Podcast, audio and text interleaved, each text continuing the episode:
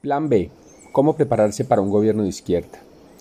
Hace unos días explorando TikTok, en mis últimas horas del día me encontré con una publicación de un colombiano Julio Iglesias, no el cantante, que decía, y si gana Petro, haciendo alusión a su reciente escrito libro con el mismo nombre, Una guía para sobrevivir a la extrema izquierda.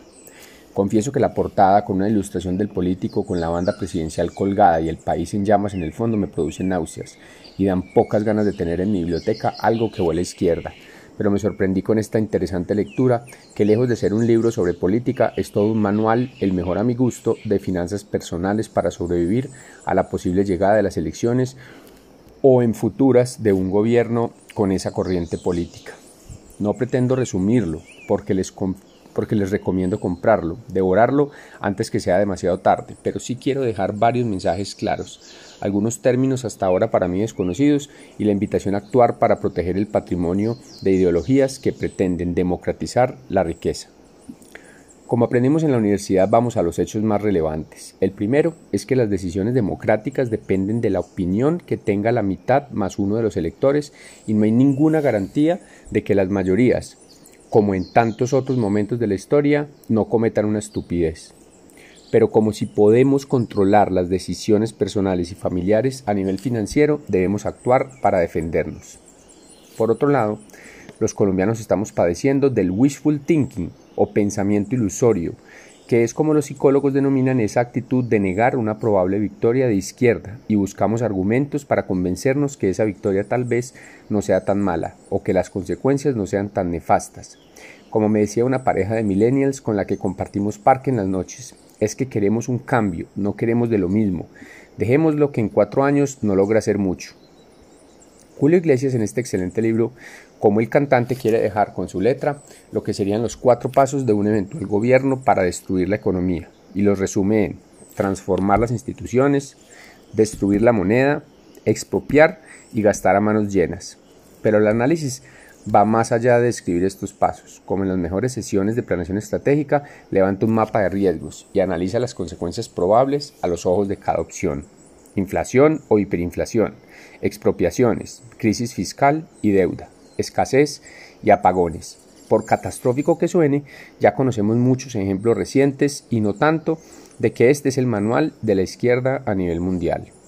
Finalmente, al mejor estilo de una clase de escuela de negocios, planea las alternativas para proteger personal y familiarmente el patrimonio y la seguridad financiera en la eventual ocurrencia. Y no, y solo nombraré algunas para dejar con la necesidad de tomar detallada nota de esta lectura. Entre otros está la diversificación geográfica, cuenta bancaria en el exterior, cuentas en dólares en un banco nacional con sede en el extranjero o cuenta en un banco suizo.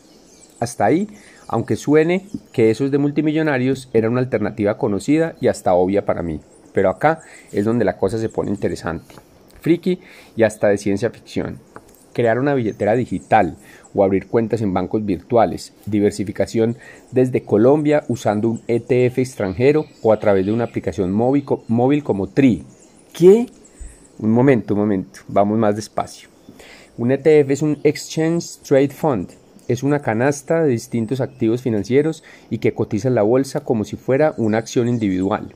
Dicho de otro modo, cuando usted compra un ETF, en realidad está invirtiendo en varias empresas y por lo tanto recibe la rentabilidad derivada de los dividendos, valorizaciones o de los intereses que ofrecen todas las compañías que tienen una participación dentro de ese fondo. El libro contiene todo un manual paso a paso para hacer estas inversiones. Iglesias comparte una fórmula que me encantó y que espero seguir al pie de la letra y esta habla que debemos tener un valor a proteger que es igual a la suma de un fondo de emergencia más un porcentaje de su patrimonio. Obviamente no voy a chiviar la fórmula, tampoco se las voy a describir, pero me parece que es una idea maravillosa para cuantificar al menos cuánto se debería proteger. Por último, no sé si más extremo, o arriesgado, pero 100% confidencial, habla de dónde comprar y almacenar bitcoins. Y digo almacenar porque también me sorprende saber que existen las hard wallets, que son dispositivos físicos similares a una USB que permiten almacenar de forma local los bitcoins. Se consiguen en Amazon o Mercado Libre, por cierto. Ya si el, ya el tema se pone más duro. Plantea dos alternativas de migración una digital sin salir de Colombia y otra física buscando alternativas en otros países que reciben cerebros fugados dispuestos a ir a pagar impuestos y consumir para mejorar sus economías, pero salvarse la, para salvarse de la depredación izquierdista. Al final, y no menos importante, se encuentran alternativas de pensión, inversiones inmobiliarias alternativas y en el extranjero, propiedades con orientación turística que reducen el nivel de exposición al riesgo y la cereza del pastel, que tampoco la conocía, inversiones en REITs, Real Estate Investment Trusts, Trust, que corresponden en acciones de una empresa que se dedica solo a comprar activos inmobiliarios en países como Estados Unidos. Finalmente, mi conclusión sobre la lectura es que debemos prepararnos para la ocurrencia o no de un gobierno de izquierda. Personalmente no estoy preparado en lo absoluto, pero voy a seguir al pie de la letra las recomendaciones de esta lectura. Al menos que si se cumple con la ocurrencia de la tormenta, esté preparado o conozca las consecuencias para minimizar su impacto. ¿Y usted qué tan preparado está?